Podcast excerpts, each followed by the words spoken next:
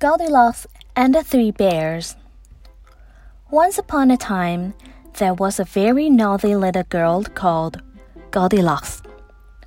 One day, when her mother called her to help with the washing up, she pretended not to hear and went off into the woods for a walk instead. This was the kind of thing Goldilocks did quite often. That day, she took a new path and found herself walking past a dainty little cottage. The door of the cottage was slightly open, and naughty Goldilocks simply couldn't resist.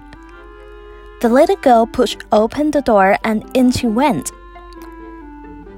The cottage was as quaint and pretty on the inside as it was on the outside. Goldilocks went into the kitchen and very pleased to see three bowls of porridge on the table. She was feeling a bit hungry after her walk.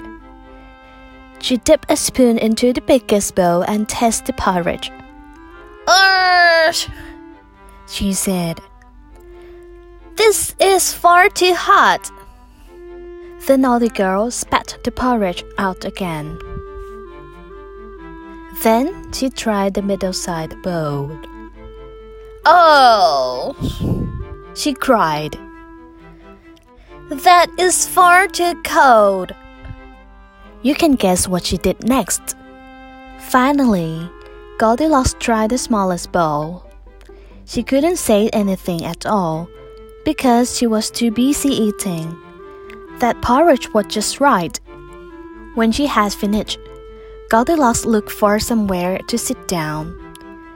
In the living room, were three chairs. Goldilocks sat in the biggest one first, but stood up again. That chair is too far, too hard. She grumbled. Then the little girl sat down in the middle side chair. But she didn't like that one either. That chair is too soft, she complained.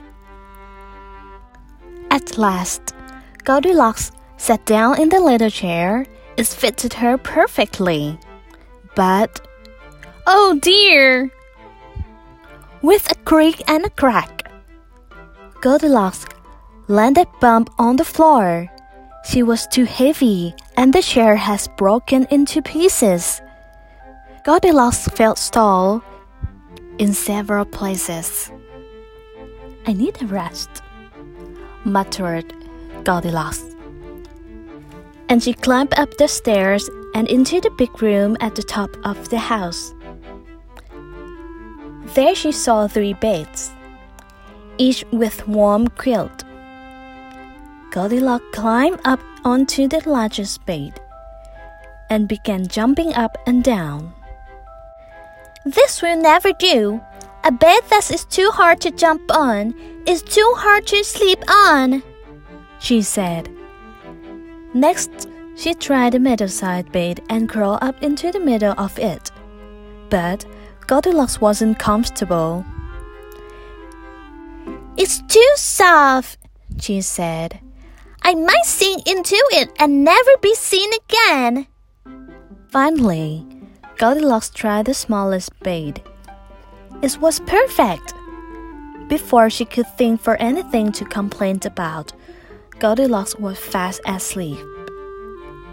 Now, the three bears who lived in this cottage had just gone out for a short walk before breakfast. While Goldilocks slept upstairs, they came back into the kitchen and immediately saw that something was wrong. Who's been eating my porridge? asked Father Bear in a growling voice. Who's been eating my porridge? asked Mother Bear in a soft voice. And who's been eating my porridge? squeaked Baby Bear. They've eaten it all up. Anxiously, the three bears went into the living room. Someone's been sitting in my chair, roared Father Bears in a growling voice. Someone's been sitting in my chair, cried Mother Bear in a soft voice. And someone's been sitting in my chairs. And they've broken it into bits. Up Baby Bear, Follow me! said Father Bear sternly, and he tiptoed up the stairs. Just as I thought, He said, someone has been bouncing on my bed. And someone's been curled up on my bed, said Mother Bear. And someone's been sleeping in my bed. Squeaked Baby Bear. And they are still there. Look! At that moment, Goldilocks woke up. She saw Three Bear angry, furry face looking down at her, and she jumped out the bed. She ran out of the room and down the stairs, and out of the door, and into the woods before you could say, Who's that? Of course, Goldilocks was careful never to go near the bear's house again. Some people say that she was a good little girl after that. But not so sure about that. Are you?